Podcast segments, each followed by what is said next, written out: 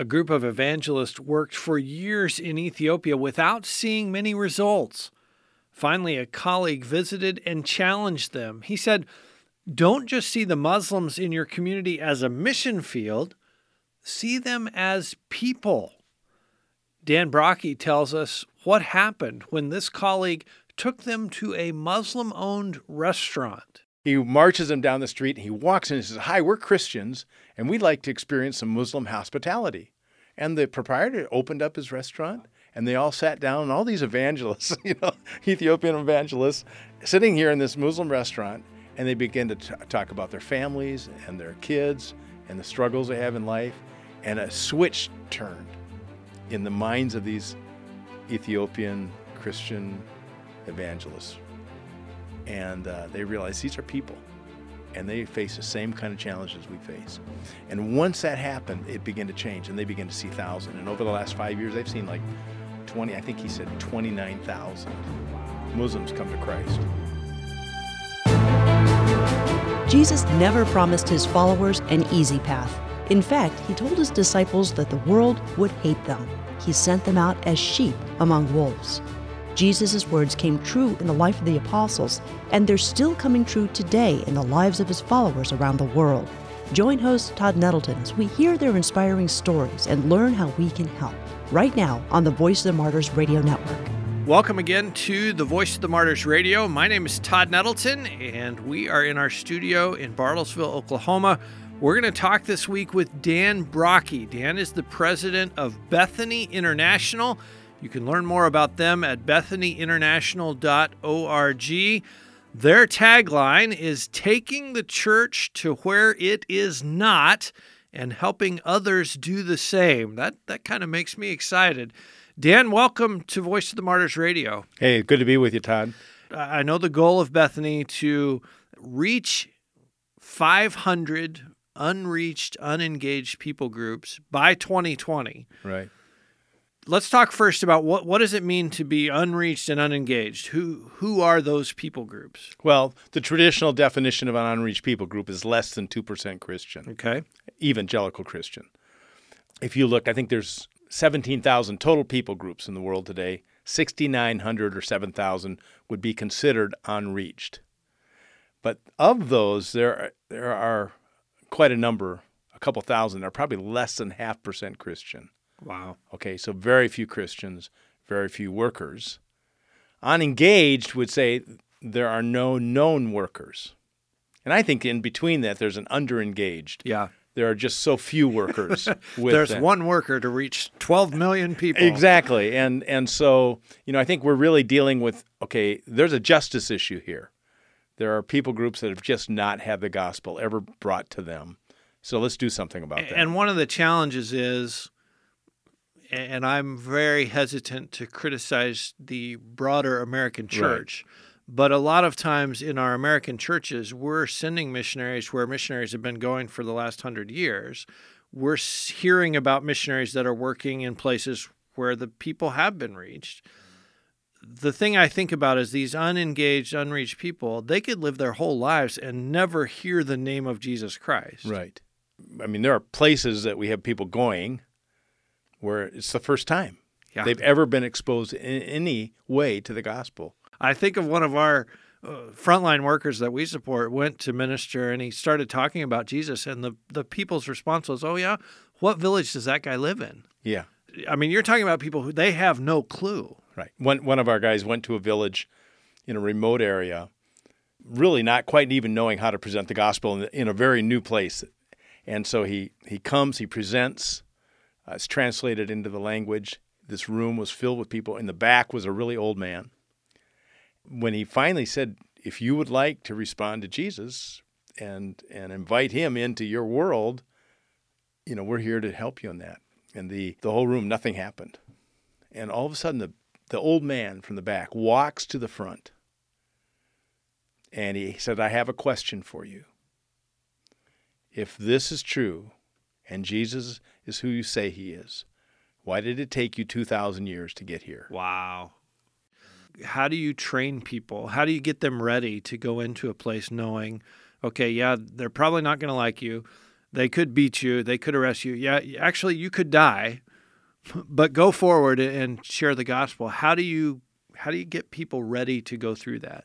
Well, part of that is training. I mean, it's not that we can answer every question, but how do you think when you get into that situation? Uh, one of our partners that specifically is raising up Muslim background believers, so Muslims who have come to Christ and now, as coming out of that background, are going to reach others. There was a mindset they had that I came out of that Muslim background and they view me as an enemy. And they were initially viewing their Muslim families Yeah. and, and communities as an enemy. And they don't like me, and I don't like them. I don't like them, and they're putting me at risk. And and actually, they, they had to change their thinking. They had to, to realize, you know what, these are still people that Jesus loves. And so I, I can't come back to them and be combative with them. I've got to find a way to build relationship. If I am confronted, how am I going to respond? You know, what is my response going to be? How, how do I deal with governments? Well, let's say this escalates. And so actually changing that mindset, taking out the enemy factor and putting in there, these are people that I need to woo. I need to win these folks, yeah. you know. Well, and I think, like you said, the mindset of instead of they are the enemy, they're being held captive by the enemy, Yeah, really. the real enemy. Yep. We need to go and rescue them. We need to set to show them the way to freedom. Yeah. Bethany has set the goal of 500 of these unreached, unengaged groups by 2020. Where are you at in that process, a- and, what's the next steps? We started off a process of adoption. We identified that we were already working among around 270 of, of these unreached people groups in this kind of category, and that we needed to adopt. First stage, we needed to identify, research, and adopt another 230. I just just got back from North India, and we are at an adoption point where I think 490 people groups have been adopted now. Cool. Isn't that cool? That's awesome. I mean, the, the group in North India adopted like 70. I mean, it just was amazing. God really was stirring in their hearts. And so that's first step is adoption.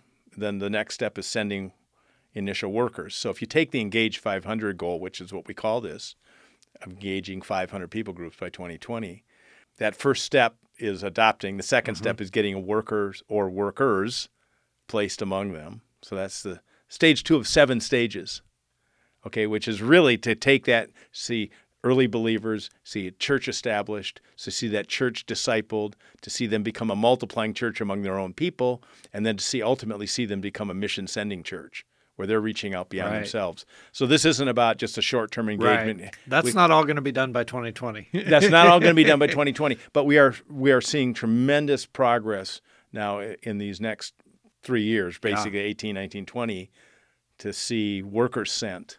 That's awesome. When you're in India with the church leaders there and you see their excitement and you see their passion to go out and and understand India is a hostile nation. These Mm-hmm. these are persecuted Christians that are saying, "Yeah, we want to go and reach. We want to go to these hard places." What does that do for you? Oh, it is so humbling. I mean, first of all, it's just humbling. We were with a guy named Edward, and uh, he and his family hosted us in their home. We had lunch with them, and then he took me to his school, which was a small apartment. Uh, he's got a family of four, and uh, they live on four hundred dollars a month. Then he runs a school besides, and he's going to put twelve people in a room that would be lucky to seat six. I mean, he's going to he's training students. Wow. He's targeted unreached peoples. He's you know here's what I'm doing this year. Next year I'm he's targeting four unreached people. So here's you know and you see the simplicity of how they're approaching it, and and it's humbling. Literally, like I, I was telling this to a friend, and they say I spend four hundred dollars before I get up for breakfast.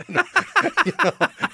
I mean, That's an expensive breakfast. yeah, but I was thinking you must be doing a lot of Amazon shopping here before before you get get to breakfast. But but I mean the the, the comparison is is just hard to even imagine, right? So you know that's that's one of them. The other is I met a man who's 93, and we're working with his son. And actually, we have um, Bethany Global University interns in that region, and they're working together with that national leader to do church planting. They'll be working with uh, kids with disabilities this week. They're starting that part of their service there, and of course they're learning Hindi. They're they're learning local language. They're doing all of that. But you know, here's this man that's spent time in prison for his faith. You know, was stayed true to that. His son has embraced that. Now he's a grown man with his own family, and, and you know, and you see that commitment that's over generations of commitment of these guys that have suffered. Yeah. And it just changes your perspective. Yeah. You know, we go back to our our world here in the US and it's it's just we just don't see that every day. We don't have to face that. I think about legacy. I yes. mean, the legacy yes. of that man. But I also, when I come back from a trip like that, it's like, okay, what am I doing with what I have? Right. Because I have so much. Right. How how is this making an impact for the kingdom? What what is, you know, am I just collecting things to be comfortable, or is everything focused on okay, what's going to build the kingdom? How is that going to how's that going to advance the gospel? Well, I think like a program like you're doing right here is one way to kind of just bring a different perspective because we're sitting here in the West and it's hard for us to even imagine there are people that would not have access to the gospel. Yeah. You know, we it's just you know, I, I've talked to people in in North American churches and they say, What? You mean there are thousands of people groups that have never heard of Christ. I mean, that that just doesn't even fit in anything that we know. So you know, to be challenged at that point is yeah. you, you, we can't just sit here and and, uh, and do nothing and pretend it doesn't exist. You know, talk about some of the success stories where you've seen just mm-hmm. amazing God things and and the church just takes off. Yeah, one one is uh, in Ethiopia, and um, and it's not without cost, uh, clearly, but uh, we started working with them back actually in the late, uh, you know, late 1990s. They were training evangelists to reach Muslims, and they were really having a hard time doing it. So one of our guys came in and met with the team, and he finally said, all these evangelists, Ethiopian evangelists, he said, "Have you ever experienced Muslim hospitality?" And they said, "No." Have you ever been to a Muslim restaurant? No. He says, "Okay, we're going down the street." So this guy's kind of a crazy man, and he he marches them down the street. And he walks in and says, "Hi, we're Christians, and we'd like to experience some Muslim hospitality." And the proprietor opened up his restaurant, yeah. and they all sat down. And all these evangelists, you know, Ethiopian evangelists, sitting here in this Muslim restaurant, and they begin to t- talk about their families and their kids and the struggles they have in life. And a switch turned in the minds of these Ethiopian Christian evangelists. And uh, they realize these are people and they face the same kind of challenges we face. And once that happened, it began to change and they began to see thousand. And over the last five years, they've seen like 20, I think he said 29,000 wow. Muslims come to Christ. And, uh, you know, amazing. Interesting. We did a just a short documentary on on that on that recent move. And as they were driving back uh, to the airport, our contact there got a, a call, and it was a word that one of their evangelists, a Muslim background believer, his son had just been poisoned. Wow. Had come back from college, and um, he went out with his friends, and, and and as a retribution, I mean, they were trying to kill the father, and they ended up killing the son. You know, another one is this is in northern Ghana, where you know, ministering in, building, digging wells, addressing health needs, addressing school year uh, over about a 10 year period. And then uh, actually a door opening up to plant churches. And now, literally over the last five months, about 3,000 Muslims, background, uh, tribal peoples, have come to Christ. In five months. In five months and and, and, and, that door is opening up. It's just an amazing thing. So you see those as one guy, they're a little like wildfires. Uh-huh. You know, you see something begin to happen, and so to sit, I mean, in a sense, to to be in the stands and get to kind of watch that happen is really really uh, amazing. I, I like the term wildfire because it warms my heart yeah. when I hear those stories. I'm like, yes, that is awesome what God is doing and the fact that He allows us to be a part of it. Right right. uh, and and to work alongside and to get to see what he does. What are some of the things that you do to prepare the workers that you're sending out? What's what's that process look like? Yeah, well, it, it, it depends on what the context, obviously. So North American, you know, there's Bible training, there's cross cultural training, you know, understanding the missions, the bigger missions movement. But then for us, a big key is putting them into context. So at Bethany Global University here in the U.S., they do a couple years on campus and then they do almost two years overseas. They learn language, they learn culture, they're in ministry, they're involved hands on, and it's transformative. I mean, it really changes their perspective because you're dealing with a North American that really is getting a very different picture of the world. Right. And then how to serve into it. But when you go into a, a different country and you're training nationals, which there are probably 3,000 nationals being trained right now in 300 schools, those those are you know basics of of sometimes it really is you need to make sure the doctrine is right you know? Yes. uh, and then and then but teaching the basics of going cross culturally even if it's just a nearby tribe or it's a nearby people group you still have to apply those principles. And then really understanding what it means to you know bring somebody to christ see a church established raise that up and disciple it and then to keep that mission view because it's so often the church becomes just a thing in itself and it loses the multiplication and the church planting component of it. So teaching those kinds of things, but again, helping them do it while they're training, not just talk about it. And that becomes key all over. So sometimes it's a month on, a month off. Sometimes it's weekends. Sometimes it's straight out for several months to, to train them and send them. But it's very targeted towards here's what we want to, a people group we want to reach, and here's what we need to do to reach them. We're talking today on Voice of the Martyrs Radio with Dan Brokke. He is the president of Bethany International. Uh, their motto is taking the church to where it is not and helping others do the same. Dan, let's talk about that second part, helping others. Talk about partnership and, and Bethany. And I know here at Voice of the Martyrs, we have partnered Yeah, together yeah. and are partnering together. But talk a little bit about how Bethany partners with others to advance the kingdom. I have a picture, uh, kind of out of the book of Acts, of Barnabas. And Barnabas would give funds. He sold some land, gave funds. He uh, was sent at some point to do some teaching where the, God was moving in a church, and so he went there. Uh, then he notices Paul, the apostle, at that point called Saul. He puts his arm around him, brings him to Jerusalem, advocates him, goes on the first missionary trip with him.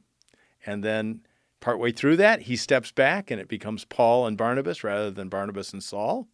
And then at another point, then he picks up John Mark and does it again. Okay, and and so you see this helping, giving, advocating, stepping back. So for us, that's a bit of a model for how this works. That's a along- great model. come come alongside of a of a worker on the ground or a, a, somebody who has a vision for missions, and then come along saying, "How do we help? What's your vision? What has God given you to do? Okay, how can we help you in that?" So it, it's a very practical thing, and and and again, we uh, we made a decision years ago to not put our name on workers, so we're not branding Bethany missionaries. So it's we're just coming alongside to kind of walk with them through that process. What's been interesting as the Engage 500 goal and vision has come, it's really brought a lot of unifying of a lot of different ministries to say, "Hey, we let's do this together." Yeah. Okay, and and so sometimes it's coming in and just encouraging vision, and then you know now the stages of development that I mentioned earlier, just to walk with them through that stages, those stages. How can we help? Helping them get a plan, and then and then helping to finance that. I love the sense of unity, and especially as we talk about unreached, unengaged people groups. That's all of our responsibility. Yes. But I don't need to go to one that somebody is already going to Right, when there's, you know, hundreds of others Right. that nobody's going to. Right. So I like that sense of, of unity and partnership.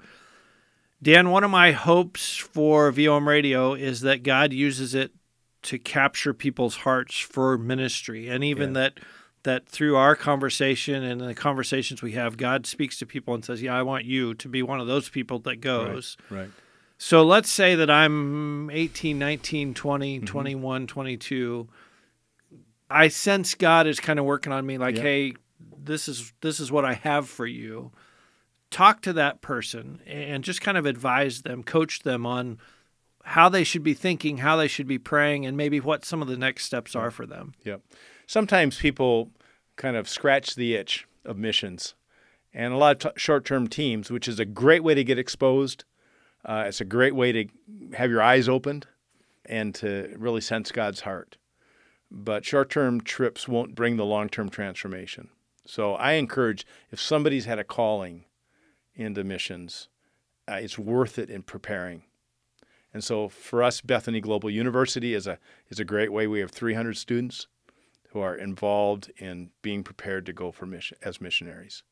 So they're, you know, they do two years on a campus. They get deep into the Word, get discipleship, they get really uh, encouragement around mission, and then they get to go someplace in the world for their junior senior year and learn language, learn people, learn culture, do all of that, and wow. be involved in ministry and get a degree, an accredited degree at the end of it.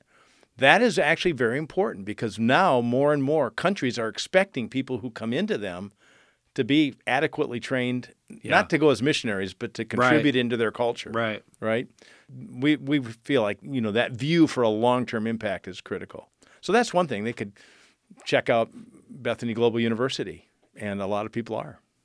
That would be a great next step. And, and again, one of my hopes that that's part of my heart for VOM Radio is that God uses these stories and you know we interview Christians who have paid incredible prices to share the gospel, uh, and I hope that God uses that to to call others to follow in their footsteps and to move forward. As we kind of finish up today, I want us to pray, and we always we always want to equip our listeners to pray you have you've just been to northern India. You have met workers around the world who are on the front lines taking the gospel to places where it's not. Yep. How do you pray for them eh, as a way of kind of helping us coach us on how we can pray for them as well? Well, we know that wherever a Christian worker is going, the fundamental prayer behind that is God, your kingdom come on earth as it is in heaven do your will. Okay, that's the first place. There's the prayer for daily bread, provision. So I think about an Edward. Uh, you know, provision is a real deal for him every day. Absolutely. You know, and there are lots of those folks out there. There are workers literally working in villages and places of, of the world. They're doing it on $15, $20 a month. So daily bread is very real. Another one, though, that I, I I, I jump to is the last part of the Lord's Prayer is deliver us from the power of the evil one. And they're going into hostile environments. They're going into places that are not friendly to the gospel. That's why they still are right. unreached. And and Satan is not going to give up his territory without a fight. Absolutely. So, yep, yep. And there's a it's a battle and it's a conflict. And so, you know, I, I'd say those one is just the advance of the kingdom, you know, God's provision for people on the ground and then protection over them. Um, those are three big areas of prayer that you can do over and over again for workers all over the world. And and the other one is Matthew nine thirty five. Pray the Lord of the harvest to send out workers. So lots more of them. We need more. We need more. We've been talking today on Voice of the Martyrs Radio with Dan Brokke. He is the president of Bethany International. Again, their website is bethanyinternational.org. We will also link you there from vomradio.net. As always, you can listen to this interview again if you joined us late at vomradio.net. We have every episode of VOM Radio posted there, and I hope you will dig in and listen to some of those. We have interviewed some of those frontline gospel workers that have shared the gospel in these hard places, and some of them have paid incredible prices for following Christ and for spreading his, his gospel there. So go to vomradio.net, listen to some of those. Go to bethanyinternational.org and learn more about Bethany International. Maybe if the, if the university there is uh, something that interests you, find out more about that. Dan, it's been great to have this conversation. I, I, hope we've uh, equipped our listeners to pray and to think about what God is doing around the world. So thanks for being our guest this week on Voice of the Martyrs Radio. Thank you, Todd. It's been great to be with you. Know, it's been almost exactly a year since VOM staff member Peter Jasek walked out of a Sudanese prison. I hope you'll come back next week here on VOM Radio as we sit down with Peter and talk about the last 12 months, some of the lessons that God continues to teach him from his 14 months in prison, and what he's doing now to continue serving the Lord and serving our persecuted brothers and sisters. Many of you prayed for Peter while he was in prison. You heard him share his story on his release here on VOM Radio. You won't want to miss this opportunity next week to catch up and hear the latest on how he's doing right here on the Voice of the Martyrs Radio Network.